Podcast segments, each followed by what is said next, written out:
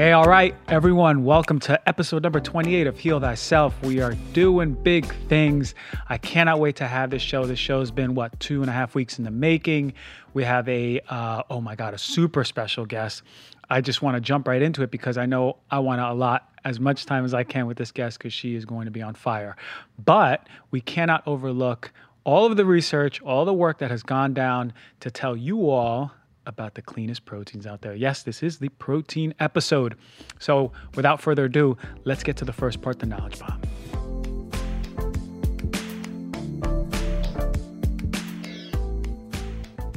So, a few years ago, actually, it was last year, 2018, there was a review of protein powders. And there were animal based ones and plant based ones. And the biggest concern in protein powders are heavy metals arsenic, lead, mercury, and cadmium. Those are the big four. Um, and other contaminants too, even like BPA, right, with the packaging.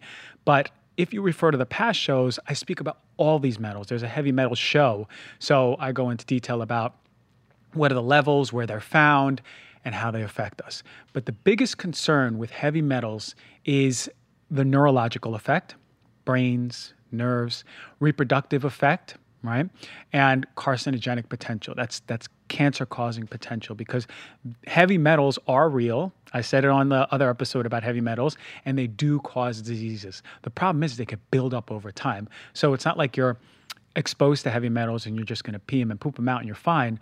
No, they store up in the body, and the bones, and the hair, and the tissue. So we need to be aware about where our sources are and what we can do about them. But this show, this episode, is dedicated to those sources of heavy metals in our protein.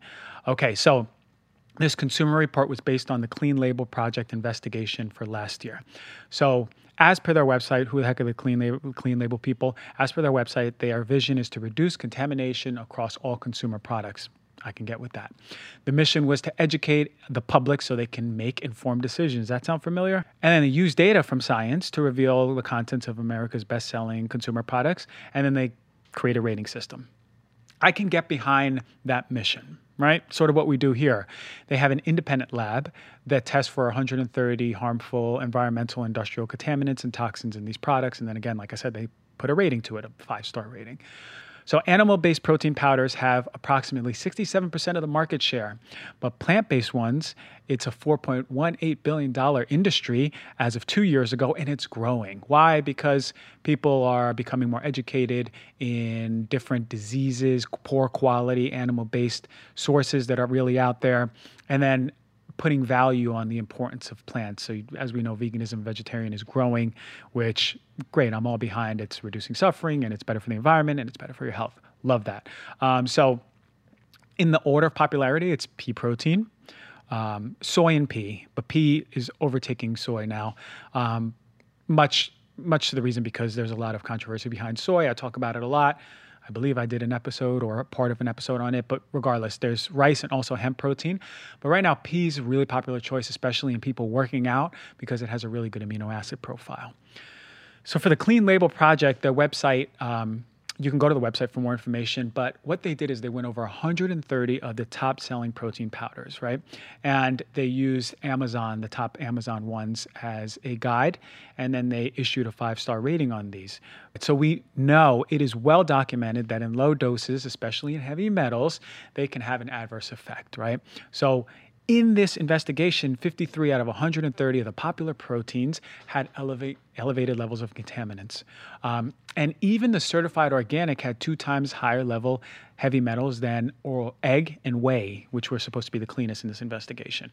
And I've said this before the USDA organic label doesn't touch heavy metals, doesn't mean anything about heavy metals.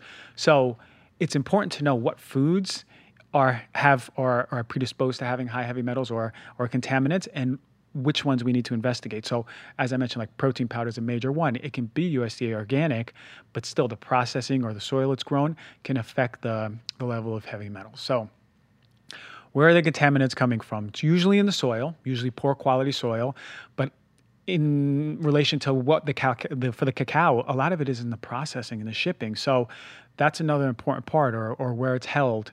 So we got to know that it's part right before it gets to the shelf, it's already been contaminated for the most part. So um, for this lab, there was a lot of controversy behind this too. And I can't confirm or deny any of it. But what I do know is that I looked at the executive director of this consumer lab, um, and uh, knowing that they were the um, they were the head of the independent quote unquote lab, uh, they were executive director of the independent lab that they use. It's supposed to be third party tested, unbiased, which is is not that's not a good thing science scientifically. All right, um, I've spoke to a few plant-based companies about the report in my research for this show and and I can't confirm or deny this. They they were talking about that this was funded by the dairy industry, which put more uh, more value on whey and uh, and egg and dairy and the egg industry. So I don't know, but I what I do know is that there this whole report wasn't properly showing me what the heck they found, right? I don't see the raw data. What they do is they create a summary and an infographic, which isn't helpful for me because we need to do better, uh, or this company needs to do better, or this nonprofit, about issuing better organized data for people like me who want to see, right? So I don't know exactly. They only show the top five and the top the top five best and worst, but I want to see everything in between. So there's nothing about it being peer reviewed there's um, we need more info on the methods they used and and any conflicts of interest, and we need better insights on this rating system. It's pretty subjective, a five star rating system based on what. So, look, it's not perfect. I like that they did investigation. I love that that fiery activist spirit. That's beautiful, but these results I do take with a grain of salt. So what I did is call up these companies and find out for myself, right? Do the math by myself. And let's get to the bottom of which were the best and which were the worst, which leads me to my next segment, the product review. Let's go over the best and worst protein supplements out there.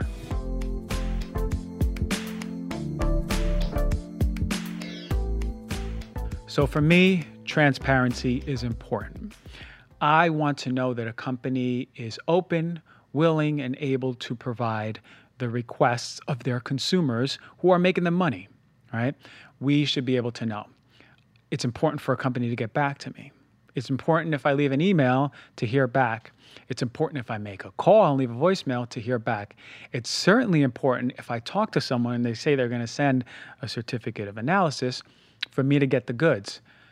Unfortunately, that's not true for all. So before I go into the companies which I did like or what I found, let me first go into the companies that completely cold heartedly denied any request for certificates, any request about the quality. All right, so I wish I could have had certificates for every single company because there's so many plant-based protein powders out there. But I only got a few, and that's the ones I reviewed. Here are the ones that completely denied. Shakeology, Amazing Grass, they said they don't disclose test results, but rest assured it's safe. Same old story. That happened with the cacao. New chapter, we cannot share, but we ensure it doesn't exceed FDA limits.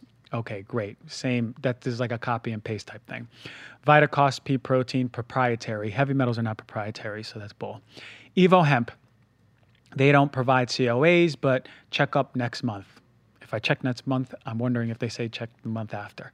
I'm wondering if that's their rhetoric or whatever goes on with that company. Regardless, Evo Hemp, Xed.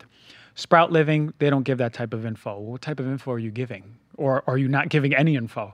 So Sun Warrior, uh, they denied the COA, and this was actually one of the companies that were founded to be to have high heavy metals by the independent or that lab, the that I just spoke about, the um, the nonprofit. But what they said to me is that um, they are all under Proposition 65 levels. Um, that was that. Okay. Metagenics, which is a professional brand supplement or a company, they had no COA, but again, they said they're under Proposition 65, Jarrow, and EHP, they don't give out that info. All right. So those were the ones that I couldn't even get anything from. Here are the companies which never got back to me um, uh, from my request or never followed through. All right. So Iron Vegan, they go, yeah, we're going to send it. They send something completely irrelevant. Orgain is a company that I wish provided the COA because it's one of the bigger ones. And I'd love to talk about Orgain with high regard. But what I found was that one, they didn't answer the email two weeks ago. Then, when I spoke to them yesterday, they said, Yes, we're going to escalate the COA thing. We're going to get it to you today. Nothing. So I called them this morning right before the show and I said, Hey, Orgain, what's up? I'm supposed to have this COA. I'm doing a show. It's going to be reaching a lot of people. We want to know. And they go, Oh, no, no, we don't do that. And I said, All right, well, yesterday they told me they're going to escalate it and it's going to be sent over. They go, No, no, we don't do that. I said, Listen, this is the company's choice. You can either provide or I can say, I don't know, and say Orgain is in the dark and I wouldn't have it. So that was their choice, whatever. Plant Fusion, I had a, left a long voicemail with the director of marketing, never got back to me. Vega, zero, no information. I will say some few words about Vega later. Whole Foods 365, nothing. Drink Apres, nothing. Uh, Pure Food, nothing. Nutiva, Alaninu, nothing. OWYN uh, was one of the hardest companies to get in touch with nothing. I mean, I, I, reached out to them maybe six, seven times. I couldn't even get someone on the phone. The same thing can be said about Unico Nutrition. Isagenix is a multi-level marketing company. I can't say that all multi-level marketing companies have bad quality, but most of them do. It goes hand in hand with Herbalife. I would never even. I'd stay with a ten foot pole away from that. Um, PEScience, same thing. Couldn't get in touch. Evolve Protein, uh, which uh, I requested and they never got back to me. Omega Nutrition said they were going to send it over and never got back to me. Your Superfoods, same idea. I'm sorry if I'm boring you with all of these companies, but you know, there's got to be someone who goes, "Oh, I use that one. I use that one. I use that one." So I want to clean out the ones that weren't transparent and or negligent and bring to light the ones that really were more responsible so we can talk about that. So if you hear yours over here, well, now know that know that I'm going to talk about other options which can better your consumption of protein, right? Because when you're left in the dark, then you're left without knowing. You don't know the numbers, so why be left in the dark when we do have some companies that brought their truth to light? Um, Mercola was a really interesting one. I had a long conversation with somebody there last week. They were excited to send it over, and it was like a Sun Food situation for the cacao one. They're like, "Yeah, we're going to send it right over, and it's going to be amazing." And here you go, but they never sent it over. I called them this morning, couldn't get anyone on the phone. Um, which is a shame, right? I, would love to get behind Mercola, but you know, what can I say? Terrasoul, they sent me the wrong, completely the wrong thing. Which again, I'd love to get behind Terrasoul. They had really good cacao powder, but um, nothing, right? Four Sigmatic superfood protein, they sent completely wrong thing. And I, you know, you never know if it's on purpose or not, but regardless, whatever. Manitoba Harvest, again, another one that sent completely wrong thing. So those were the ones that kept me in the dark and kept all of us in the dark, the ones that I cannot get behind. But let's talk about the ones that were accommodating, the one that said, yeah, sure, we'll send it over. Here you go. True Nutrition, Vivo Life, Health Force, Truvani, Purium, Designs for Health, and Garden of Life. Can you believe that I went over probably 30 before and only one, two, three, four, five, six, seven companies reached out and hooked me up with a COA? So already I value the transparency right? And who and who's to say? Maybe the Mercola one would have been way better than all of them, but I don't know, because you ain't transparent. And if you're leaving me in the dark, then you're leaving, you know, my fellow people who's listening to the show in the dark. I don't appreciate that. I take it personally. All right, so let's go into this very quickly. I want to bring to light how this works the Proposition 65 in California, as I mentioned, I went all into it on the heavy metals episode. But as a reminder, the level for lead is 0.5 micrograms per day, arsenic is 10 micrograms per day, cadmium is 4.1 micrograms per day, and mercury is 3 micrograms per day. That is the strictest limits, right? If a company in California, or if anywhere, but if they sell their products in California and any of those numbers exceed that level, then they're going to get tagged with a Proposition, Proposition 65 warning. So I will say if all of those companies that I just mentioned that were leaving us in the dark, not being transparent, check if it has a Proposition 65 warning if you're in California. If it does, then you absolutely need to switch to another one because then we have no control, we have no understanding. If it's exceeding the, any of those levels per day, then you know that 0.5 on lead could be 0.35 no good. So um, keep that in mind. Now, the big part of the show is I'm not here to just preach and tell you and then you take notes and leave. I'm here to empower you to do it yourself. So, um, when you receive a COA, usually it's it's reported in parts per million, right? It'll say lead, arsenic, mercury, cadmium in parts per million. So the way the quickest way that I found to do this is taking that parts per million and one part per million equals one microgram per gram. Okay, again, I'll say that one part per million equals one microgram per gram. So let's say, for example, lead is 0.5 micrograms per day. Now we have it in units that can completely convert to the allowable limit, right? So you take that parts per million, it's a one to one ratio, you convert it into micrograms per day. I'm sorry if I'm losing anyone probably would lose me. I'm not a math guy, regardless. And then I multiplied that by the amount of grams in a tablespoon, which is 4, 14.3 grams. And then I took that result and I multiplied it by two. By doing that math and multiplying multiplying by two, because those scoopers in protein are usually about two tablespoons. So then you have the conversion of either two tablespoons or the scooper in these protein powders, and now you can understand how much lead is in it per in micrograms, how much arsenic, how much cadmium, how much mercury. If that didn't make sense, please just reach out to me and I will try to make that make sense. But most scoopers, as I said, are two tablespoons per day. So let's go into the companies in this segment. Um, one of the first ones I got was from Health Force. Health Force is an interesting brand. They use a lot of glass, which uh, is amazing. Um, they have a they have a whole supplement line. It's not just protein powders. Um, and yeah, there it, it's across the board. They have good heavy metal levels except lead. Lead is going to be the issue for every protein company, right? So, uh, in my understanding, talking to different CEOs of these companies, is that lead is the ongoing thing, more than much more than cadmium. All actually, all of them that I went over had really good cadmium levels, good mercury levels, good uh, arsenic levels, but lead was the ongoing theme. All right. So, which one had was the best of that? Well, regardless, Health Force did have some higher levels of lead, uh, on average about three to four times the Proposition 65 limit. Um, the carob flavor was the lowest one, right? So I would recommend if you do have the Health Force or you're such a fan of them and you want to stick with them, then use the carob one and only use half a tablespoon per day. Um, so you can put a little bit in your smoothie, for example. Um, but it's a good it's a good company though, and I'd like to see them maybe even source better. They are third party tested. They are dedicated to quality and sourcing stuff I love, stuff that I can really get behind. Organic, gluten free, non GMO.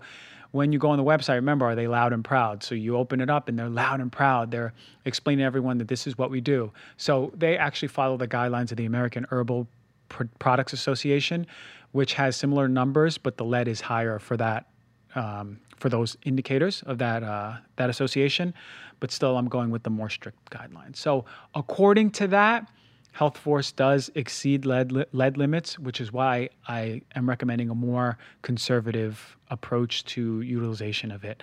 Again, good company. Want to see them just maybe have better sourcing to reduce that lead. The next one was Purium MVP Sport. Purium is a multi level marketing company. It's a little different than them. I am familiar with them. I have met the CEOs a few times. I can vouch for them. They are very, very environmentally conscious, uh, health conscious. Um, the CEO, one of the CEOs, um, Dave, is really, really dedicated into progressing the products. What is the best now and adding into it. So, uh, yeah, I mean, I typically, I mean, I have some of their products, but the MVP Sport, I want to talk a little bit about. I've had it before. It's tasty. It's good. Um, the recommended dose is four tablespoons. I think that's too much for a protein powder. So when it's reduced to two, again, remember I said lead. The lead was still uh, a little too high. So certainly, I would recommend if you're having the uh, MVP Sport, which is tasty, it's a good quality product, it's a great company. Um, I would reduce it to about one tablespoon to one and a half tablespoons instead of. You certainly shouldn't be having four tablespoons. It's too much. It's too much, and it's too much lead. So that's what I have to say about them. Again, check out their website. Look at their formulas. Designs for Health is a professional brand supplement they have a pea protein, which is really bioavailable, really clean. Um, usually it's recommended by practitioners. So sometimes it's hard to get. It's a big bootleg brand that a lot of people are bootlegging. But um, what I would do is, for this company, I would recommend better sourcing and a little bit more transparency. But they provided the COA, and again, lead was a situation. Again, um, it wasn't super high. It was lower than the aforementioned two, but still, I would only recommend about a tablespoon instead of what they recommend the scooper, which is about two tablespoons. So, um, the thing about Designs for Health, though, they don't have the organic label. They are really deep with testing. They make sure they're they're they're pretty rigorous. That's why it's a professional line supplement.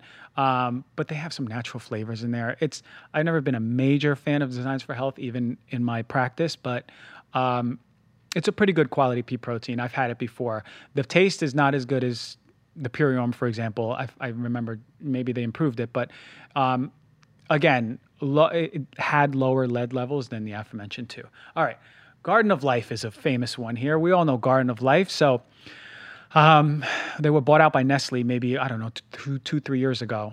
Usually, when you request a certificate analysis, it's it's a white sheet and it's usually a PDF, and it usually has a signature or a date or lot numbers, batch numbers. It has um, how much was tested in quantity, so you have a really good idea. Garden of Life sent sort of just sent me like a, a colored table, um, which which doesn't do much for me. I don't know who tested it, what was the lab that tested it, and was it doctored? Not to say that it was, but it's it's possible. You know, you could doctor anything, but if you're sending me just like a like a just a document with without what I'm used to seeing, then you don't know. So it, so in their their document that they sent me, there's no third party lab that I saw about any dates, no batch numbers. I don't know if it was doctored. I don't know.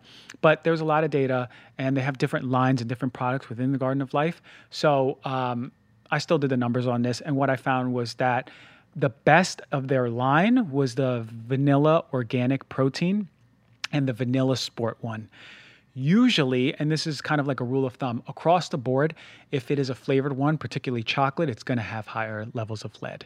The vanilla ones usually have lower levels of lead. This is what I saw as a, a common thread between all of these. So if you're having Garden of Life, I would actually stay away from the bagged ones. You know, if you if you if you go to Whole Foods or any of these markets, you'll see the Garden of Life. They have them in the cans or the bags.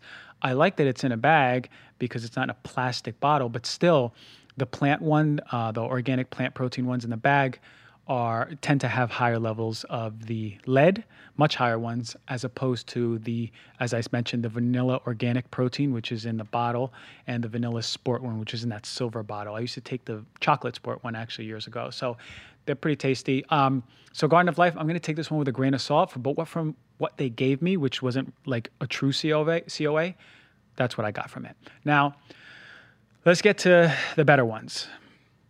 And and th- as I mentioned, those were good in comparison to you know companies that aren't even bringing to light their practices. So Vivo Life, Vivo Life is uh, a pretty good one actually overall. Designs for Health, as I mentioned before, had better lead levels. Um, this one definitely had higher levels. Um, they did exceed, I, and, and, that's why I'm going to recommend a lower amount. Um, so what I'm going to recommend before I even get into why I like this company is about one tablespoon. Um, usually they recommend about two, but I'm going to recommend half of it, and then that would sort of level out those lead levels. But the company overall looks really good. Um, go on the website, and it's the type of website I like to see, right? Companies that are proud, companies that are loud, companies that tell you about their practices. So they use organic ingredients, but there's no assurance of any standardization because they talk about veganic, which I couldn't even find a. Um, like a like a, a source, an, an, institution, a company, a nonprofit, anything. What does veganic mean? So I, I don't know if they labeled or termed it, but it means uh, as per their website, something that's ethically sourced, non GMO, tested for heavy metals, grown without fungicides, herbicides, pesticides. I love that stuff. And they're really dedicated to helping small businesses and farms. Um, it looks really good. Like I said, they say all organic ingredients, but no. For me, I need a better assurance of standardization. Um, what I do like about Vivo Life is they have a whole section that you yourself can access their heavy metal testing reports without even asking. That is how companies should be run. So, as a company, I really like Vivo Life. I do. Uh, just like the Health Force one, I like them as a company. Um, I do hope and wish that down the line they have better sourcing so their lead levels even drop more so you can even have more and consume more of the product. But at this point, let's keep it at one tablespoon. Uh, yeah, but they thanks for being very transparent, people Life. True Nutrition. So True Nutrition surprising, and this here's the irony behind this. True Nutrition had by far the best lead levels, but True Nutrition is by far the worst of the bunch. Um, they say they use non-GMO peas. Okay, um, again, the lowest levels of lead, but nothing was organic. Uh, has different flavors, gums, sweeteners, colorings. I mean, their website is more dedicated to weightlifting, right? They it's sort of like I wouldn't be surprised to see True Nutrition at GNC. Put it that way.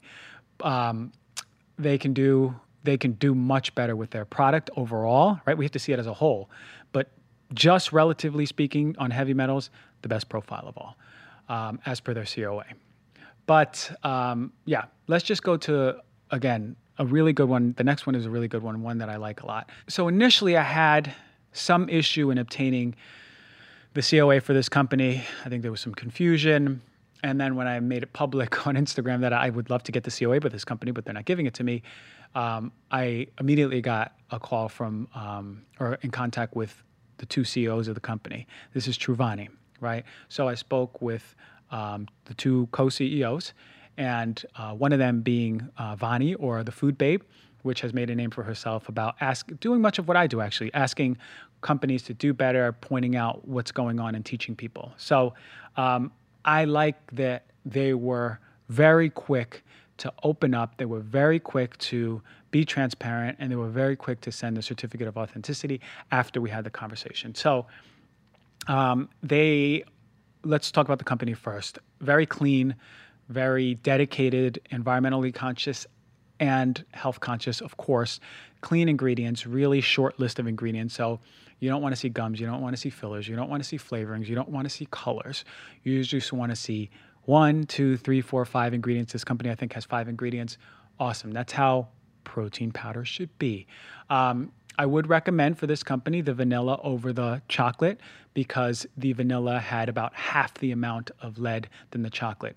As I spoke with the um, the other CEO, Derek, we had a really good conversation talking about how the it's very difficult because lead is an ongoing problem. But to me, they had good numbers speaking, uh, uh, relatively speaking, about uh, the other companies as a whole. But um, if you do have the vanilla, two tablespoons, that's fine, the scooper. And then the chocolate, I'd actually reduce that to one. Um, I have a feeling this company is still going to be looking for better sources, better sourcings. But overall, really good one. If I had to choose, I would probably go with the Truvani first and then the Vivo Life as a whole first, just reducing the consumption of it. Those were those were two really good ones, two of my favorite ones overall. Um, but the other ones that I mentioned in this whole part uh, about the ones who did provide the COAs, I'm thankful and they, they were transparent. And look, maybe we just don't use the full serving size, but we can still consume it. But now we know with better assurance of what's going on in there. So Thank you to all the companies that provided COAs, um, all the companies that left us in the dark. You know, that's I can't support you, and I hope my listeners don't or viewers. Um, I will say a few things. Um, Orgain, I wish did a better job. They're one of the biggest ones, and they needed to be transparent. They needed to step up to the plate like these other companies did. They didn't, so I'm going to recommend against Orgain.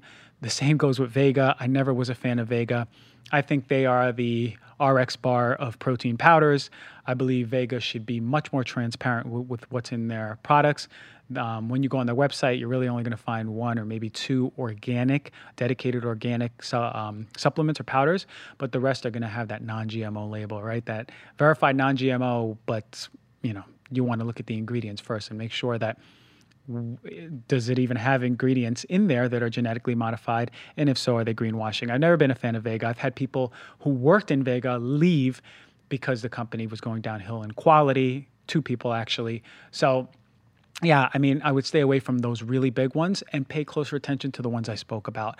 Um, lead is an ongoing problem, as I mentioned, um, but I do believe that the companies I spoke about are going to be doing even better. Um, so at this point, those are my favorite. Here are the take homes. Here are the take homes.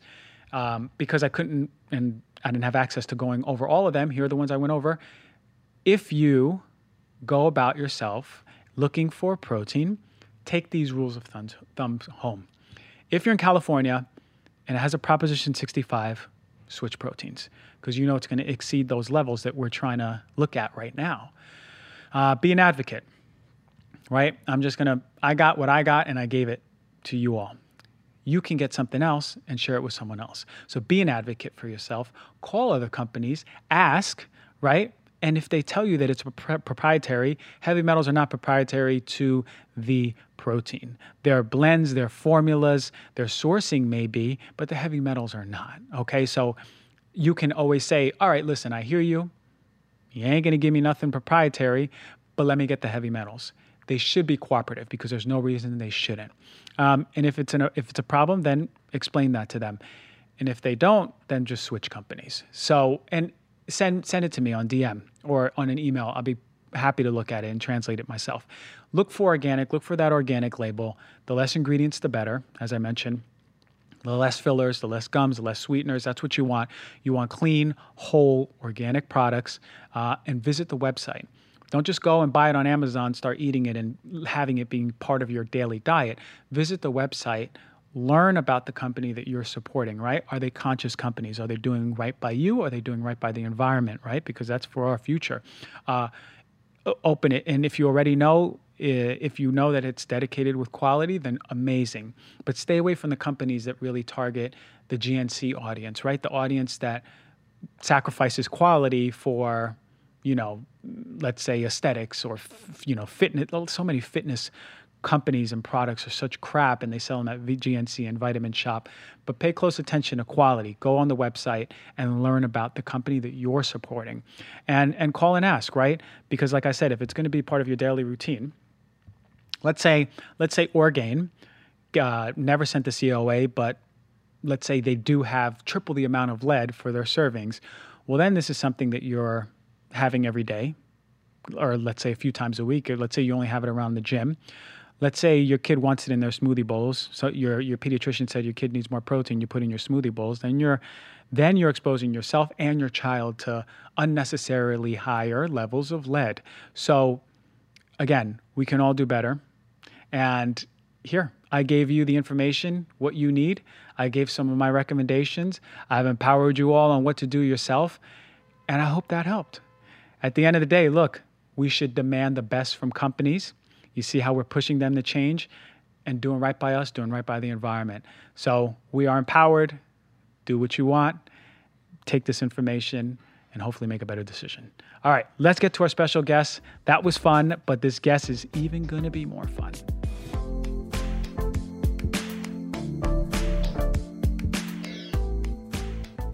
All right, today's special guest segment is a very special one. Uh, today's guest is my first ever attending physician. I'm so proud to have her on, and she's going to be throwing in some knowledge bombs about babies and pregnant moms, everything you ever wanted to know. Thank you for coming, Dr. Elana Roumell. I'm so happy to be here. It's yeah. so nice to see you as yeah. a doctor. yeah, I, I, I, I mentioned it like I mentioned it to everyone actually um, how we worked together. Mm-hmm. When was it? Like 2012, 13? Oh my goodness, it was so long. Doesn't it feel like a whole like decade ago? Yeah. Or, no, it has to be a decade. It might have been. Oh my goodness. No, it wasn't 2009. So no, young. no, no, yeah, yeah. We, I, but yeah, you look so young. You're doing well you for yourself. changed at all. Yeah, I was wet behind the ears, but um, you so definitely cute. did. I never got to tell you. You taught me so much. Mm. It, it was like literally my first step into clinic and you were the first attending physician and the first clinic shift I had. And I was like, oh, this is how it feels to be a, a clinician. But uh, you were so knowledgeable and on it, like really on it. Oh, I'm so happy. So yeah, that was my residency. Yeah. And I loved it. I mean, I love I love school. Yeah. I love learning and I continue to learn even as a doctor now. Mm-hmm. I love teaching. So I'm Yeah. so glad you got so much out of it. Yeah, you and you're and talking about teaching, you were really putting out a lot out there for everyone. Thanks. And and I was telling you before we got on, anytime someone asks me a pediatric question, I really forward them to you because you have so many resources. Even me, who's not into pediatrics, I downloaded your manual. No, you were so cute. I know. I just downloaded the manual because I'm like, oh, this is great stuff. This is uh, but but let's talk about. So you're seeing kids, kids, kids, kids, pregnant moms, like all day, every day. Yeah, so it's so interesting. So when I came out of residency, I was actually scared to just niche in peds, even though I knew I loved it. Remember in residency, I would mm-hmm, just like mm-hmm. follow all of the mm-hmm, peds docs. But I was like, I'm not a mom myself yet at that point. Like, is this really like something I can do? I doubted myself. So I just did general medicine, mm-hmm. I, you know, adults, kids, elderly. But I wasn't that happy. I knew, I was like, I would be so good if I could just niche and just all my focus and all my research be on these kids. And then I got pregnant with my first baby. I'm actually pregnant with my second baby mm-hmm. now. And once I became a mom and pregnant myself, I was like, I am never seeing an adult again unless they're pregnant. Is that right? But it was like such a calling for me. I just immersed myself in all this information about anywhere from vaccines to preventative medicine to how to treat childhood ailments. And I realized there was such a need. There's not that many doctors, especially naturopathic doctors, No. doing the integrative holistic approach. So I knew I was like, okay, this is a niche that I actually think there's a need for. And once I started it, my front desk staff, I remember at my medical center was like, are you sure you want to like not accept any more adults? I mean, you were busy before. I'm like, no, send them to all the other doctors. I really just want to focus. And ever since I did, I've not only been happier, but I know I'm helping so many more people. I'm reaching so many more people. And I'm now an expert in this field. And it mm-hmm. feels so good. And I love it because I get to utilize all the same information for my own health, for my own family. And everything that I learn, I then share with others. And that's what I truly love. I love teaching. Oh, I love that because for me, it's like you were in your ballpark doing your thing, but now you literally aligned and you're like, Mm-hmm. Yes. oh no, I'm here. And because of that, you're sharing these gifts that you had as a practitioner, but really now in your field to so many people and, and really awesome and effectively. And you, like, Mm-hmm. You, and you have your own show. Yeah, so I have a podcast Yeah. too, specifically for moms. It's called Whole Mamas Podcast. And I love, again, I love sharing information. So it was like this vehicle for me to interview other experts, just like you do, Yeah. to also share my knowledge with people. I, I have it with a co host who's a registered dietitian. So we talk nutrition and lifestyle and mom stuff. Yeah. I love it so much. But yeah, if you didn't listen to it, uh, ladies and gentlemen, you need to get on it because if you have a kid or new parents or old parents, whatever it is, there's so much to learn on there. There is so much to learn, and every day there's another decision to make, and every day there's another like frustration, or every day. So there's always something to learn, and I think that's actually one of the reasons why I love being a mom myself. Is it's a challenge. Yeah. You know, you're constantly questioning things, and so for me as a doctor, I just feel so blessed that like I have the medical knowledge. So when my daughter gets sick, I don't worry about it. I'm not anxious about it. I apply the knowledge that I know, and then I treat with the medicines that I know. And I felt like every mom needs this. Yeah. You know, it's not fair that I just have the privilege that I went to medical school and I went through all this schooling. I was like, every mom needs to feel calm. Every mom needs to have competence with all their tools from conventional medicines to alternative medicines. And everyone needs the confidence to be able to apply that and really know when it's time to visit the doctor or when it's safe to just treat their kid from home, which Oh, is yeah. like 90% of the time. Yeah, yeah. So oh, I had love to that. teach it. Like there was just no way I could like keep it inside me. But isn't it great to have that resources for moms or young dads who know, oh, okay, like now I have sort of a guide because what Mm-hmm. I know, and, and I'm certainly not in pediatrics, but from what I know and what I've seen, is that a lot of parents are sort of lost about where do I go with this? Mm-hmm. My- you know, my kid's been coughing for a day. Do I go to the ER? Do I Mm-hmm. go to urgent care? What happens? Um, or can I make an intervention a safe and effective one? Sure. and the baby can get better because what I do remember from pediatrics in school is that these kids were one resilient and responsive. These kids, they're Mm-hmm. They're they're they're, to, they're like vital energy is like you just give them a little bit of something and you're like, whoa, that that oh that's all it took. I know that's why I feel like it's easy to treat kids, but so many like naturopathic doctors don't want to do it, and that's okay. Mm-hmm. Please help the adults, and I send them to them. Go with your passion. Yeah. These kids are so vital, and when you give them some of these natural therapies, especially the right type of therapy, the safe ones, and the right doses and the right frequency. These kids get better like this. Yeah. But no one teaches these parents. It's the same thing like when we're pregnant. It's like no one teaches you how to be a parent. There's no like master guide. No one teaches you what to do when your kids get sick. We just assume, oh, we'll just take them to the doctor and the doctor knows best. Yes, there's definitely a time and place for a doctor, and I teach that in my courses because I'm a doctor and so Mm-hmm. I value our expertise. And I want to really empower moms so that they really get that they can be their own doctor mom. Yeah. And so that's kind of what I claim this doctor mom. It's not that you're a licensed physician or You've not gone to school for over a decade like we have, Mm-hmm. but you know when it's dangerous and it's time to visit your doctor. Yeah. And you also know when you can confidently keep your kid at home and safely help them, and it feels so good. You know, like your kid just looks at you like, oh my goodness, like, Yeah. thank you for helping me. Yeah. I mean, what mom wouldn't want that? You know, parents want the best for their kids. So Yeah, I'm, thrilled so that we can excited, teach yeah. that. I'm excited to have you on because this is something like grounds that I haven't really walked on, uh, Mm-hmm. especially on this show, and a full dedicated talk like this. But it also makes me feel better because if and when I have kids, now I have a backbone. I have somewhere to go. I have, you know, like that's that's really cool. So and and talking about like there's so much that young moms or young parents are going through. I stayed with my friend between um, homes like uh, when i moved. They were they were getting uh, the home all set up so i stayed there for a week. And i saw exactly what it was like. And at this point in my life like i never was really around young parents you know but these are my close friends. And day in and day out i saw how much work it is to be with a newborn. And understanding that whoa like there's no handbook like you said what do i do now what do i do now oh no there's an earache there's a rash where do i go Mm-hmm. who do i look for so um, yeah thank you for putting that out there Of course. everyone. Oftentimes we go to friends or we go to our parents or we go to our sister maybe who has kids and it really actually then is very dependent on their beliefs and their philosophies about. Yeah. medicine and health and wellness. And I think it's just so important that moms and parents just dig deep into like what matters to them most. Yeah. What are your values? How do you want to raise your kids? And not be so influenced by the outside community unless your community is just fully aligned Yeah. with your values. Yeah. Because I just see so many parents just feeling disempowered when they make a decision. It could be around a vaccine, or it could be around a medication, or it could be around some choice they make. And luckily, kids are so resilient. But I- am so committed to helping moms really get clear with what their values are. And there's no right or wrong. It doesn't matter if you love the conventional medicine or if you love the natural medicine or you're anti vaccine, you're pro vaccine.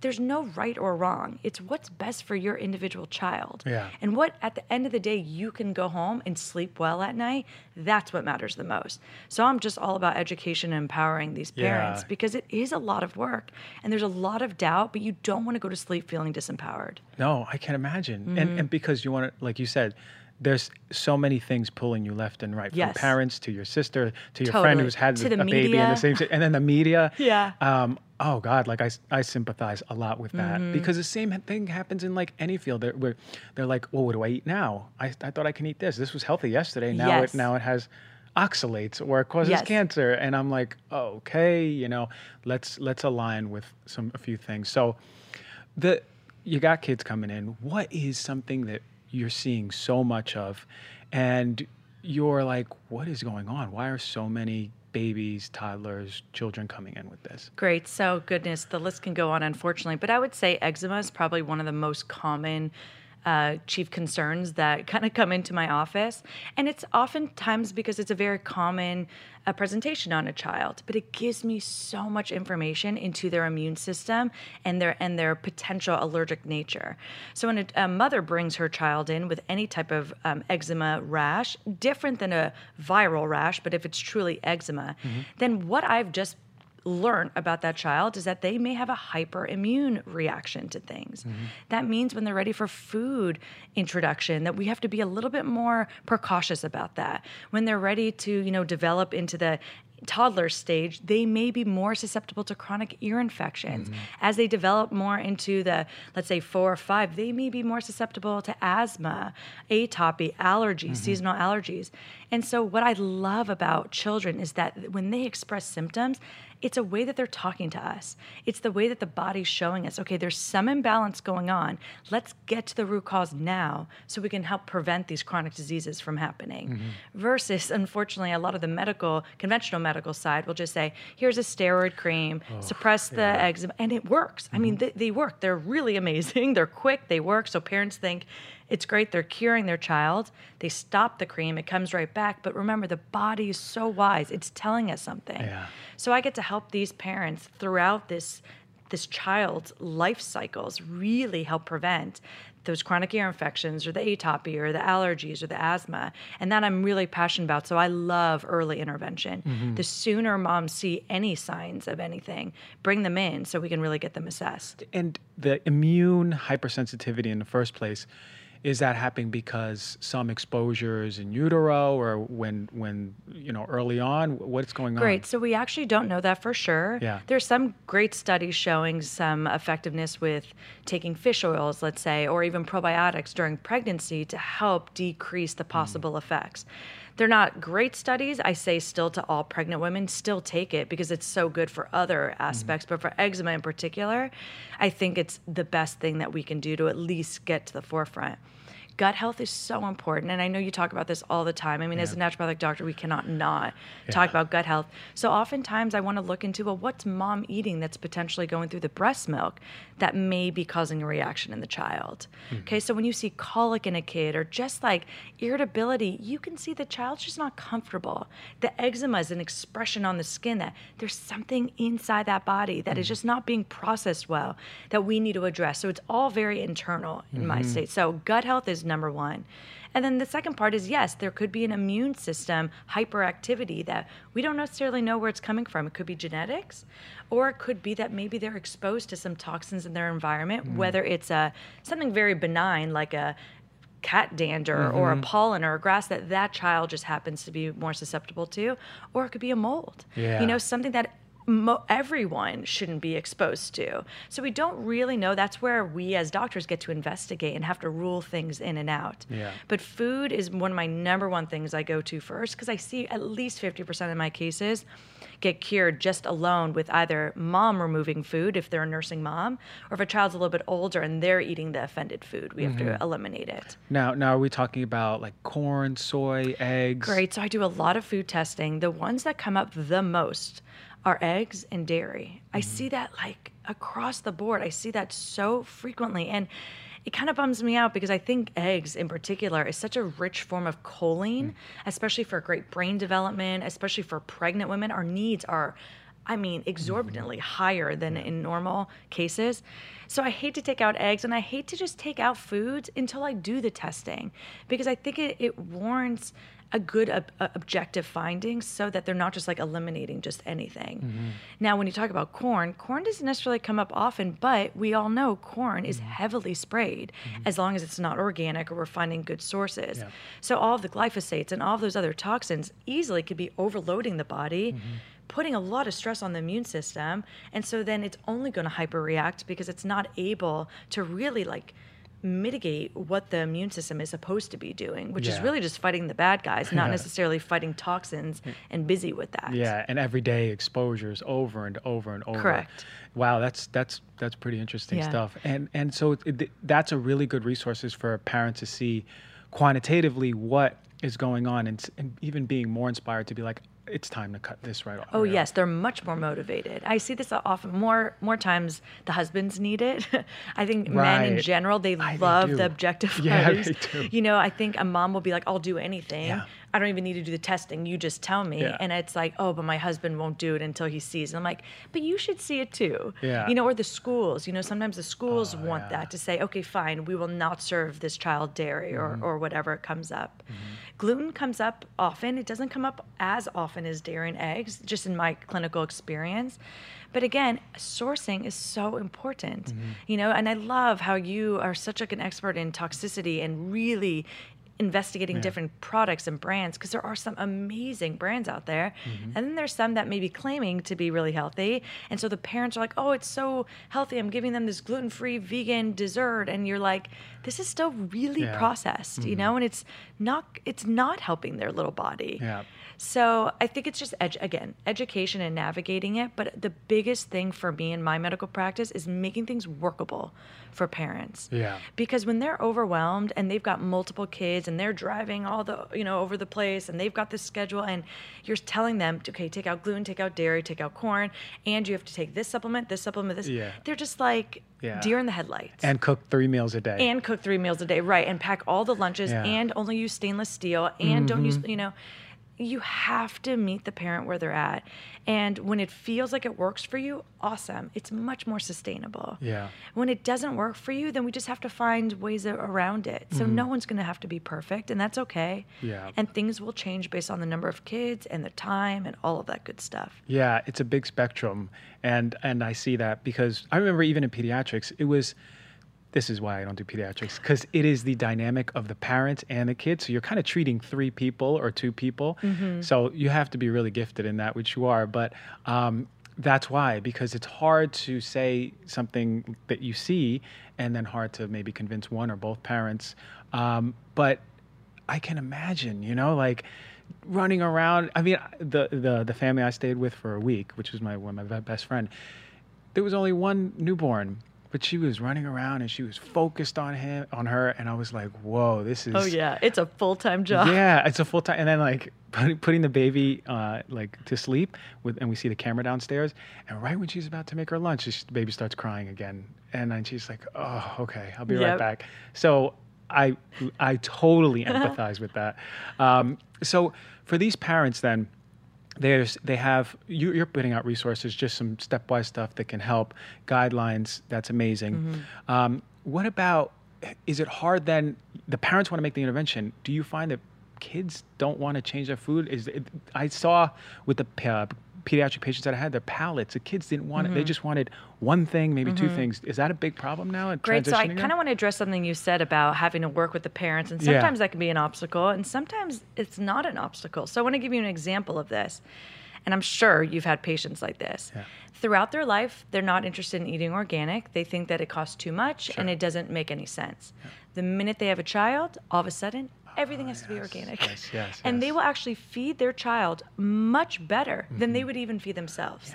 And they would start doing the research and they start getting interested. And oftentimes, this like new transition into parenthood really transforms Mm-hmm. their thinking about food and lifestyle and their cleaning products. And, you know, the kids put everything in their mouth. And so it's actually an awesome opportunity Yeah. to catch them. And so I find that my patients are hungry for it. Oh, great. But they're also attracted to see me. You know, when I was doing rotations with medical pediatri- medical doctor pediatricians, I would see those type of families, and I was thinking to myself, I don't want to even work with them. Mm. They're not proactive. They're not as motivated. They just come and they take whatever In and advice out. in Yeah. and out, and that works for some people. And I don't want to discredit that. I attract the parents who want to sit there and ask me all these questions. They want all this knowledge. Right. And, you know, they, they take my online courses, they download my guidebooks because they just want to know. Yeah. And so I love that. So I just wanted to mention I, it is an awesome niche because there Yeah. are parents who are hungry. That's the energy you're putting out there. Well, right? and love you're bringing back, that. yeah, you're bringing Yeah. back the, the Yes. people who want that. And I'm proactive, just being a mom myself, and I could be real. I'm like, look, this doesn't work. You could try your best, but it takes too much time. So why don't we do this? yeah. But the other part that you asked is about are the kids compliant? And that's a great question. So it really depends on their age Mm-hmm. and it really depends on th- the individual. So I want to give you a couple examples of both ways. I find it to be brilliant that the very young kids, they know when something makes their tummy hurt. Mm-hmm. I will even I will read a food panel to them and say, "Hey, hon, eggs it, your body doesn't like eggs. Mm-hmm. And and like an 11 year old the other day looked at me and was like, yeah, every time I eat eggs, my tummy hurts. And I was like, really? She goes, yeah, I just I didn't realize that, but now that my tummy hurts, I'm not going to eat them mm-hmm. anymore. And I was that's like, good. okay, that's great. Mm-hmm. They're so in tune, and they're because I think they're not so like clouded with people's opinions and the media and everything And cell phones. and cell phones. yeah. I mean, they're just like pure individuals. They're like, oh, so eggs make me feel like this. Okay, so I just don't eat eggs. And I'm like, it's That that, was simple. easy, yeah. you know, try to say that to a 50 year old, you know, woman Who's been eating eggs who's all been their life, eating yeah. Mm-hmm. eggs and is so stuck on their egg white omelet every day or whatever that is. So those kids are so compliant, they do well, that. and they love feeling better. Yeah. Then I have some teenagers. This is where it gets a little tricky, where yes, their palate is very limited, they're extremely picky. However, what I've come to learn that is truly an effective therapy is occupational therapy. Okay. So you don't really realize it. I mean, I've delved into the research and I've sent so many now kids to occupational therapy. The earlier you can do, the more you can find that some of these kids are actually literally scared of eating some foods because it actually creates like a pain reaction into them. Mm. They're overstimulated sensory. They've got many other potentially imbalances going on within their body, whether it's tactile, per- proprioception. There's a lot of different things. But the reason why they're limited to maybe five or 10 foods goes far beyond them just trying to deny the food and being like an aggravation. Yeah. It's just not that way. There's just so much more to dig in, and we just get to help them in that way. Mm. And I get to co-manage, and so that's when I, you know, co-care. I know what my limitations are. I, re- I refer to experts, and we co-manage together, and then their palate just opens up. Oh yeah. I mean, it's incredible. So when I hear about these picky eaters, we have to really get to the bottom of, well, why are you even picky? It could also be a gut in- infection, you know, that they're really feeling an imbalance. Their tummy hurts constantly, they're mm-hmm. bloated, they're not going to the bathroom, and eating makes them worse. Mm-hmm. So they're just going to say, no, thank you, I don't want to eat. I'll just stick with like white rice, noodles, and, you know, just something that's like easily digestible, Yeah. bars or something. Yeah, I see. I see. Because picky eating is that's sort of you see that all the time. I on a- do see a that brother or sister, or I see it even in like friends, family, and Mm-hmm. the kids. So, um, really interesting about that. One one thing I found is um, I have I I knew someone with a newborn, and I suggested, look, you, you didn't do the test. You're not going to do the test. You're not my patient. But let's just take out dairy. The baby started pooping nonstop all of a sudden from being constipated Yes. all her life.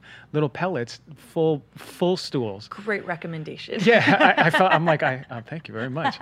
But but what is? Do you see that that's a really big connection? Because I know constipation in children Mm-hmm. is huge.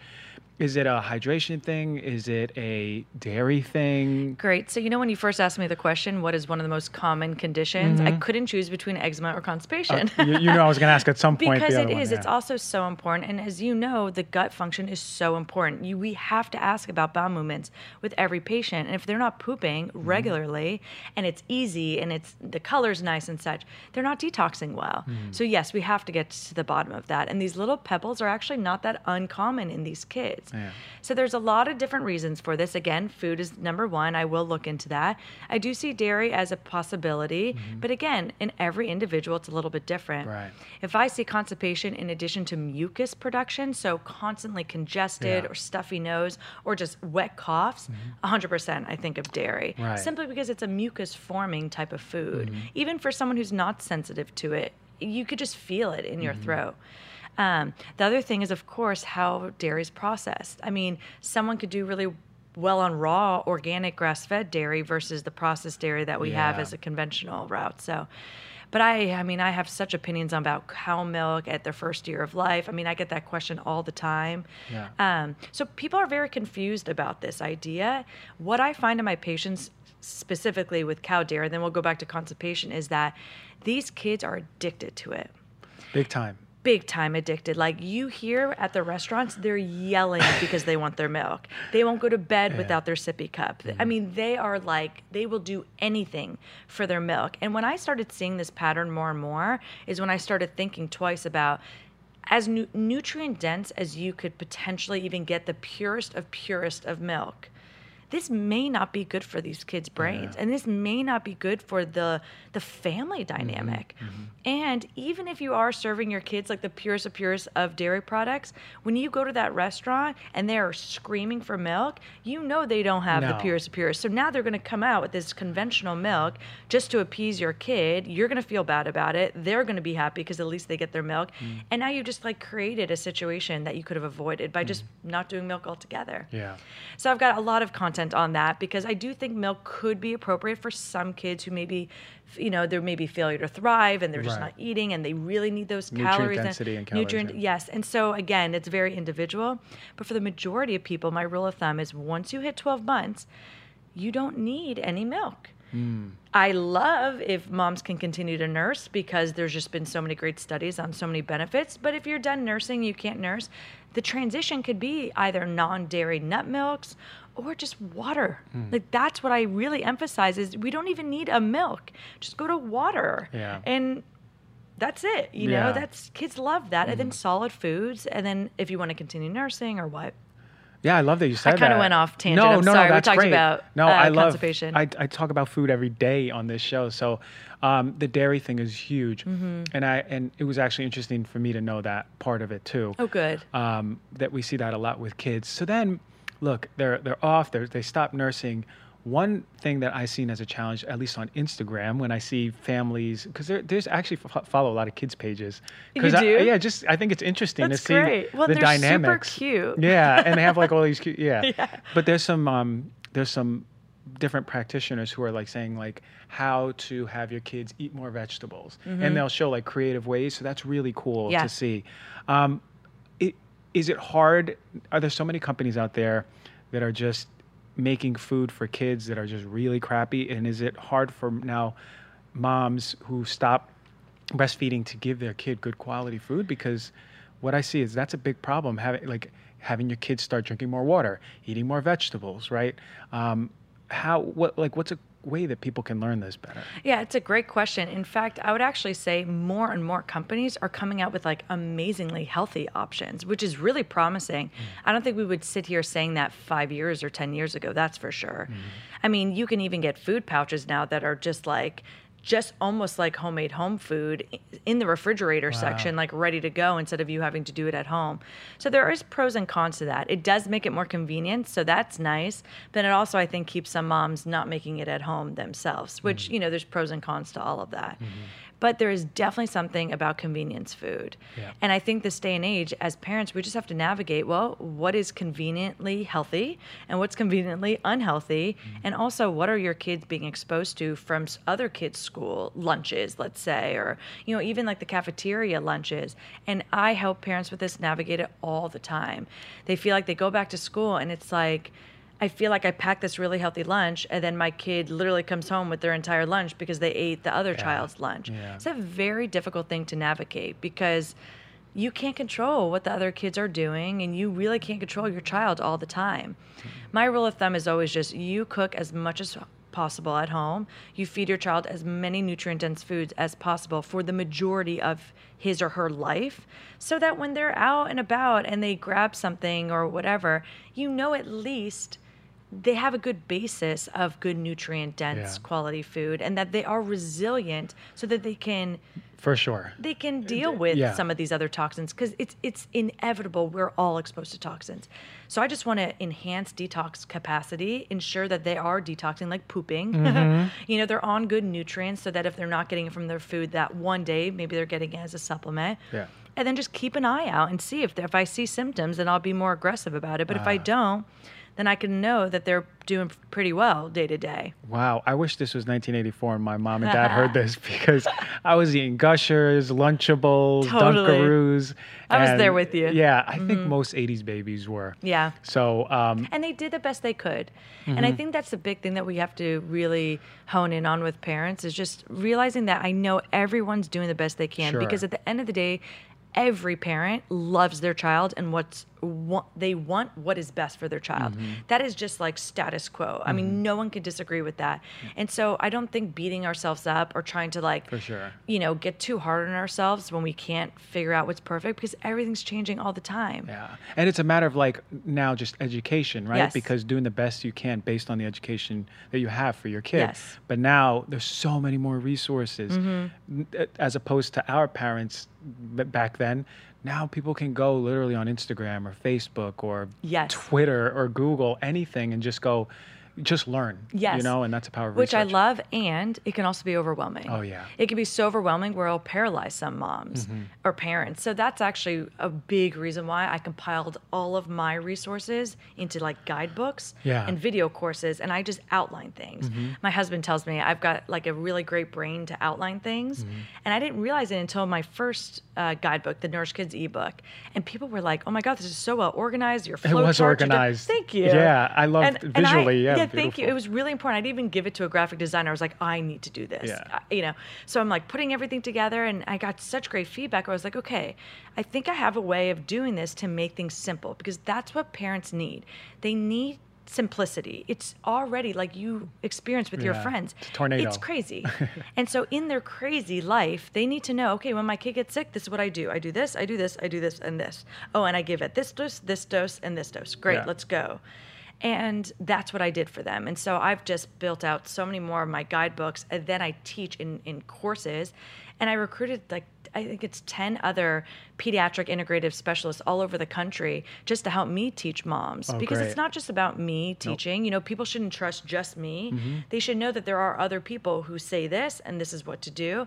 And so it's just a great team of us and I love that. Yeah, that, I, I'm happy to have you on because you mirrored so much of the stuff that I say Oh, for good. adults, right? So it's like, oh yeah, it's true for It's the kids same. too. They're yeah, still it's the little same. They're still little Yeah. humans. Do you like the um, environmental working group and yeah, their stuff that they do? love their for stuff, and I link a lot of my stuff when I talk about nutrition in particular, the Dirty Dozen and the Clean Fifteen. Mm-hmm. Yeah. Okay. Beautiful. Because I always talk about that, and I think it's a great resources for new moms saying Absolutely. this baby shampoo, which was crazy about Johnson's and Johnson's, how toxic that well, stuff was. that and- was not a big surprise to me. Yeah. But yes, I think it's a great place for them to go when they're just questioning anything, whether it's a cleaning agent, whether it's a makeup product, because Mm-hmm. your daughter's going to get into your lipstick and it's now all over her face, Yes. to the food that they're eating, to anything. And Mm-hmm. it's just like a nice uh, database to just know, like, okay, I've got somewhere to go as a resource, so I know what's safe, what's not safe. Okay, great. Let's let's shift these gears because I know you're passionate about this. Let's touch on this. I get too many questions on this, and I can't answer it because Mm-hmm. I don't have that education, or I'm not an expert. Certainly not. When a baby is born, there's a vaccine schedule. Okay, yes, vaccines, Okay, yes. there's a vaccine schedule, and people ask me, "What do I do with the schedule, Dr. G? What do you suggest?" I'm like, "I don't know. Here, just Mm-hmm. go over here." What is there? Is there a way to spread out the schedule for moms or new new dads and they want to do this with their kids? Is Great. that an option? So this is a really heavy topic. Yeah. So I'm going to do my best to organize it. I am incredibly passionate about vaccines. I think if you're interested in pediatrics, you just have to delve into the research. It is hundreds and hundreds of hours of research and it's because it's such a complex and very controversial topic. So I'm mm-hmm. going to do my very best to answer your question in a way that is simple. So the CDC, the Center for Disease Control, outlines a schedule this schedule is actually very different based on the country you live. Mm-hmm. So it's different in Canada than it is in the United States, and it's different in Europe, and it's different in Australia. So it's very interesting when you look at a schedule that your doctor provides you, you start having to think, well, why is it different in different areas? And so when I started thinking about that, I realized that I wanted to start investigating all the different vaccines because who's to say that that schedule is the best for my individual child? Mm-hmm. Now, in clinical practice, fast forward years later into all my research, what I do with every child is I can't tell them whether or not the CDC schedule is perfect for them or if they may have some risk factors where following the CDC schedule puts them at risk for more adverse reactions. So what I do is I have to ana- uh, assess them individually. And mm-hmm. the way that I do this is a little bit of a balancing act. You assess their exposure to the disease. So how likely is it that they may even contract this virus or this bacteria? Mm-hmm. Then you have to weigh it to what's the likelihood that they may have an adverse reaction based on their susceptibility? Could be family history, it could be genetics, it could be low nutrient levels, it could be their detox capacity. Mm-hmm. So I have to evaluate both sides. And then with every individual vaccine, then you weigh the risks and the benefits. If that vaccine is going to be- greatly benefit that child to prevent this disease and to prevent death, and their risk of adverse reaction to the vaccine is much lower, well, then I may encourage that that's what they do. But if it's the other way around, then we may have to delay it or do something different or definitely help them with detoxing that vaccine. Mm-hmm. So it's not a very simple answer. But now, because I got so busy in my practice, I ended up making an online course helping parents understand how to assess their child with each individual vaccine. Oh, that's it's amazing. like over two hours. I Oh, mean, I it is so much content. Yeah. It, I, it was because so many people wanted this information, and it was actually medical students and doctors coming to me saying, I want to be able to teach this to my patients. And I said, Fine, I'll, I'll hold a course for you. Yeah. So I got it videotaped, and then I, I, I, you know, I offered it to them, and then later on, all these patients all over the country were like, "I really want to learn this," Yeah. and I was like, "This is a big risk for me, but yes, I want every parent to understand because at the end of the day, they need to feel comfortable with that schedule." Mm-hmm. Now, unfortunately, there are laws right now in California that I've been very actively helping fight that are trying to mandate certain things that kind of take away rights of the parents. Mm-hmm. So that's okay. There's there's going to always be this balancing act. The biggest thing that I always want parents to know though is There's not one right schedule for every individual child. It's important to have your child just assessed or you learn how to assess your child. And I don't think any parent would disagree that having a pre and a post detox plan, since we know there are elevated levels of aluminum or formaldehyde or other toxins in every, not every, but every vaccine has some type of toxin. Mm-hmm. It's different, unique to their, its own. But why not just assist the detox process before and after the vaccine? Mm. Whether your child you've assessed to be at high risk for adverse reactions or not even at all. You might as well just be proactive and be preventative about it. So I share all of my protocols in that course as oh, well. Oh, wow. Excellent. Where yeah. do they find that course? On medschoolformoms.com. That's where you can find all my courses. Okay. But the vaccine course is one of my most popular ones. And I actually, I've just decided to give it as a free bonus if someone's going to buy my complete bundle. Because mm-hmm. I was mm-hmm. like, if you're invested in learning about your kids, then you deserve this vaccine yeah. course because that means like you are ready for it all. Forever. Yeah. Because that's, know? that's, that's work. That's like it, mental it's, work it's and huge. research and all everything. So yes that's amazing that that's offered. Man, like I said, I'm not even a dad, but when I am, I just feel so comfortable. I'm just going to glide oh, into good. parenthood. Good. Figuratively speaking. Probably I'll, I'll stumble over a few stones. Uh, you will, and that's okay. That's how you learn. Yeah.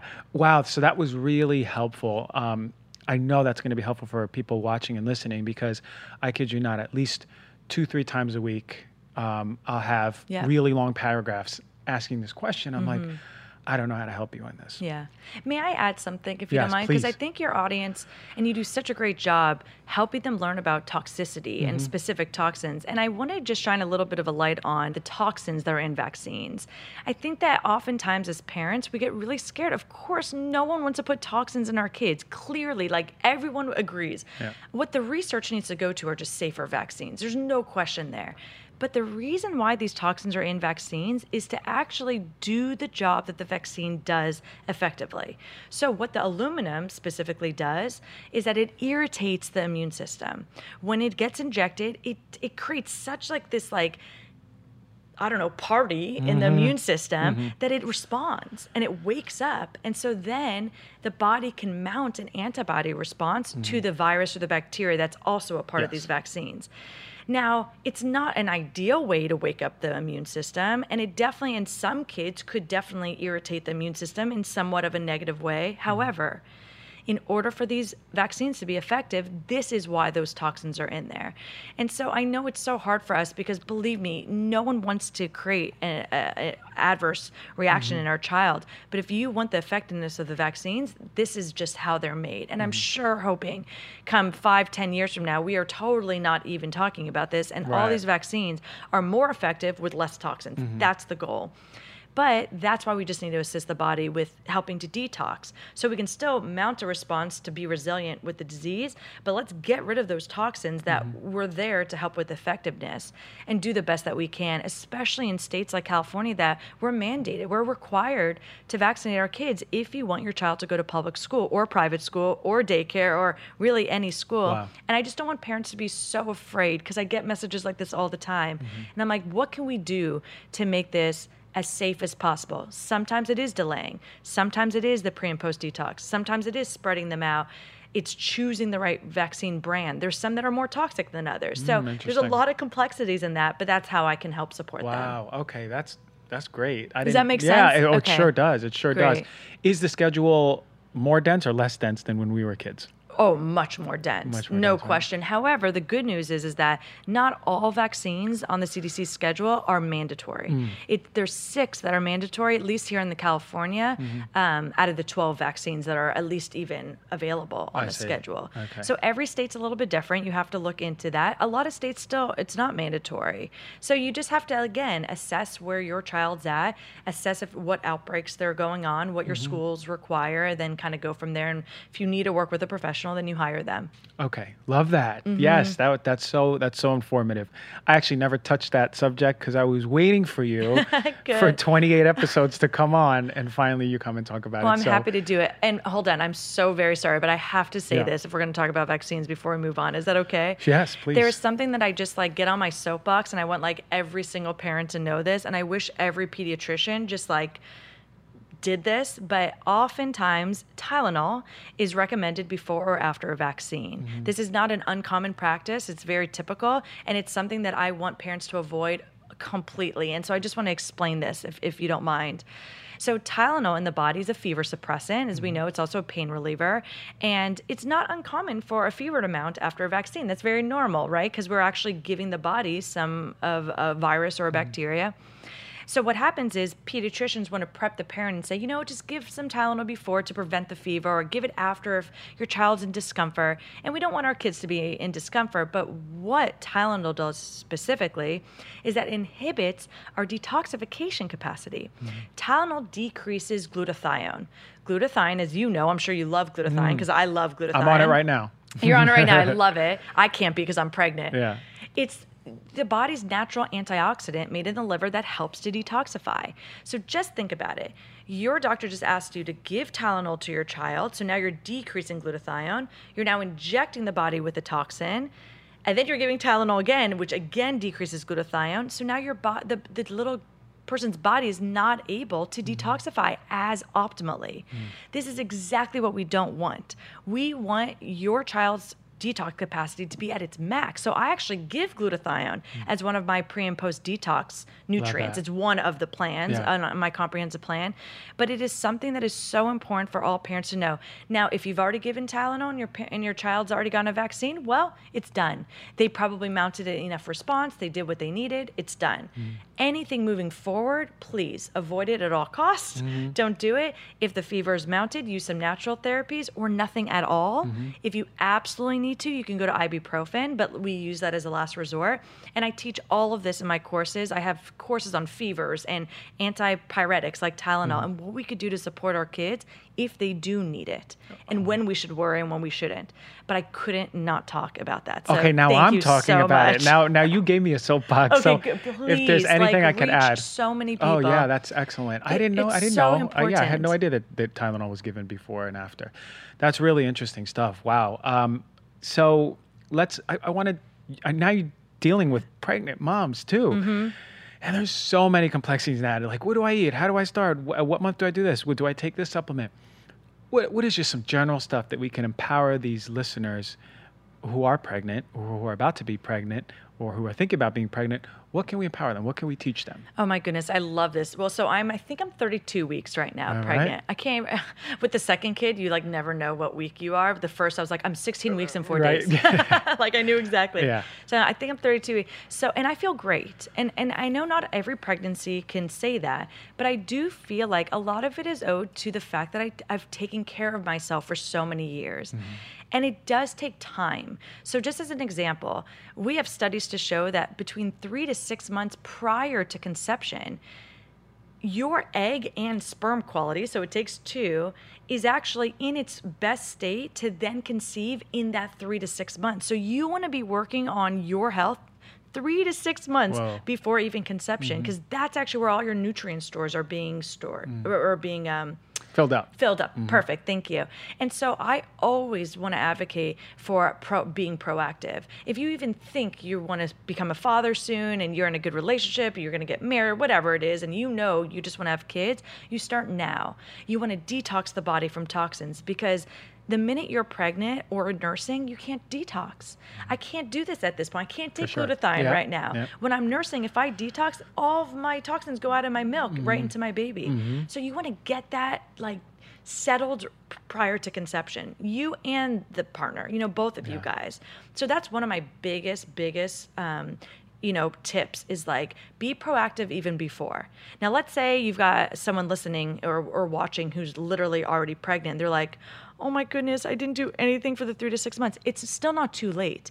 I say then you have to get on the best nutrients that you can during your pregnancy. Mm-hmm. That means a prenatal that is optimal, not any of these one a day. These one a day is not enough. No one can claim that. I've read label after label, I mean, hundreds of hours of research just on prenatals mm-hmm. simply because they're not all equal. No. You want to be on the best of the best. The prenatal I take, it's four capsules twice a day. That's not fun. I don't. Ex- I'm not excited about it. But what I'm excited about is that I feel great and that I know that I'm giving the nutrients to my baby and to myself. Mm. And I think oftentimes prenatals are thought to just be nourishing the baby. It's absolutely not the case. Your baby will take everything your baby needs. Your baby's a parasite in your body. Mm-hmm. That's what I say. It's ama- it is. This Yeah. little boy that I have is taking everything he needs and leaving me with whatever's left over. So that prenatal is actually more for me than this baby because I know the food that I eat, the you know whatever I do just day to day, I'm he's getting what he's Yeah. getting. You know, Yeah. he's going to be a healthy boy, and if he's not, I know what to do, and Yeah. we're going to work with it. Yeah. And I need these nutrients to keep me healthy. Yeah. So an excellent prenatal is so important. I think a good fish oil is really, really helpful too. It's great for brain development. There's such great studies on that, and a good probiotic and great vitamin D. Um, again, babies taking all of these type of nutrients. On my website at medschoolformoms.com, I outline all of my favorite prenatal products and pediatric products simply because I also get dozens and dozens of messages asking what are my favorite products. So if someone's interested, they can go there and I'm constantly updating that. Yeah. Because as you know, there's new products all the time. 100%. And so I want to be up to date because that's my job, not their job. They're busy enough, but it's important for me to be able to find what's the tastiest of products because if kids won't take it, what's the point? You know, what's the most affordable and what's the most potent that's bioavailable that the, the body will actually absorb. Yeah. So that's all there. And again, I'm always updating things. So I can't like mention brands right now because it could change in time. Yeah. But but those are big takeaways for any pregnant mom who really wants to be proactive, starting early. If they can't start early, get on good nutrients and continue them into nursing. Don't think you just need to stop just because it's called a prenatal. It shouldn't be called a prenatal. Yeah. It's silly. It should be like prenatal, pregnancy, and postpartum. Post- you know, Yeah, everything. exactly. Um, and so while you're nursing, if you are able to, you continue those because again, that's what's nourishing you and your milk, and then going into baby. Oh, I love that. I love that. Yeah. So we, no one even thinks about. Oh, most people are like, okay, let's plan a pregnancy. You know, that's like a month into it, or, uh you know, let's let's let's just Mm-hmm. let's have a baby, right?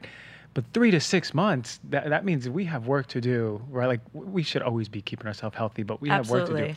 And the man can't be understated. We we forget that our sperm quality is so important, right? If we're drinking alcohol, eating crappy Yes. food, bunch of toxins, uh, leaving our cell phone in our pocket all day, not on airplane mode. Like these are all little tidbits that we can better our sperm quality. Absolutely. And you guys are lucky because once the mom gets pregnant, you can go back to whatever you want to do. We just mm-hmm. need your sperm. Mm-hmm, the mm-hmm. mom, though, is responsible for that, the whole journey of pregnancy and the whole journey of postpartum. And, you know, you're really in charge of that baby's health. And it's something that I look at as a privilege. I mean, my husband's very healthy, so that's great, but he loves his beer too, and he does this. And I'm like, you know, good, you do your thing. It's easy for me to avoid alcohol. It's easy for me to eat really healthy and exercise. And I love this, and I'm so glad I get to have our babies and Yeah. nourish them and know that I'm just doing the best that I can. women are definitely the mentally, uh, intellectually, spiritually stronger species.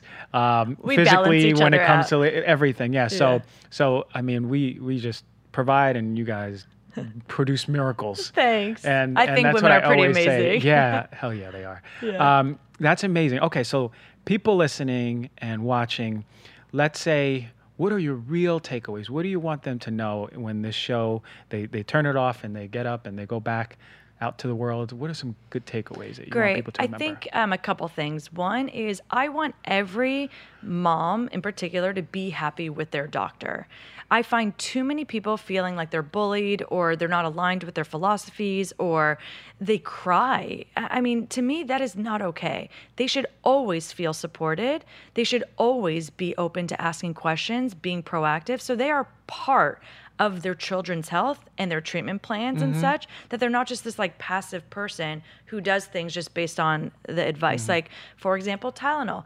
Pediatricians are doing the best they can. They really do care but they may not be on top of the literature in that way to know to not do the Tylenol before and mm-hmm. after vaccine. So it's really going to be up to the parents to be proactive on their own, get the education, get the knowledge, because feeling empowered, there's nothing better. There's it, there's no price tag on that. Like mm-hmm. that's who you are. You are your child's number one health advocate, whether you signed up for it or not. That's who you are when you take them to the doctor or, or treat them at home. So that's one big takeaway is just keep on learning. You mm-hmm. know, don't don't give up in this and don't just think like doctors are gods because we're not gods. We can make mistakes and question us, you know, ask us, really understand why you're doing what you're doing. Mm-hmm. And then I would just say, the, just to end, the last thing is just trust your intuition. I think all too often, we have this very strong intuition, but we kind of allow noise to creep in. What does my mom think? Or what does my sister think? Or what is my friend doing? Or what is this person doing on Instagram? And comparing ourselves like, oh my God, look at Dr. Roumell's feeding her child sardines. Why doesn't my child eat sardines? Well, you never know if those sardines fell on the floor because after that picture was taken, it was done, Yeah. you know, and then the dog ate it. Yeah. You know, it's it's very easy to compare, especially as women. It's just our nature to do. Mm-hmm. You tune into your gut instinct because Mama Bear knows. Mm-hmm. Like we have such an incredible intuition. You know your child better than any doctor, better than anybody. Tune into that. And I teach moms how to really tune that off and tune in because that's where you're gonna really be able to help the best. Yeah, whew, I was love that. Yeah, that was really that's really so true. And like new moms are always tuned in to something. Oh, yeah. I just every time I'm around them, I'm like they're somewhere else right now. but like, and and it's with their baby, but they're like there's this energetic spiritual bond that we have no idea about. Mm-hmm. We can't measure, right? We can't take pictures of it, but it's so it's so deep there and and yeah i completely advocate that intuition part there's we, I will never question a mom's intuition with her baby. Um, Thank you to- I'll for send her to you. valuing that. Yeah, for it is. sure. It's so important. Yeah. Okay. Well, thank you for My coming pleasure. here. Thank you for having me. And Can I, you come back? I would love to come back Because this is we, please. they- like, ah, God, I had like a thousand more questions about a thousand more things. So we need a part two. Great. I would love to. And ask your audience what they're looking for. I mean, I love to really provide what they want. Yeah. And really, I love creating and I love teaching. And this Mm-hmm. is just the beginning for me to continue to do that. So the more I know what people want, the more I get to help them. Okay. So I'm good. so happy to do that. Good. We'll do that. So thank you for coming in all the way from San Diego. Yeah, you're welcome. Yeah. And ne- probably the next time you will be a mom of two. You got it. Yeah. And maybe more. Who knows one day. Who we'll knows see. one day. I love Uh, being a mom. Yeah. Okay. So pleasure having you. Thank you so much. Okay.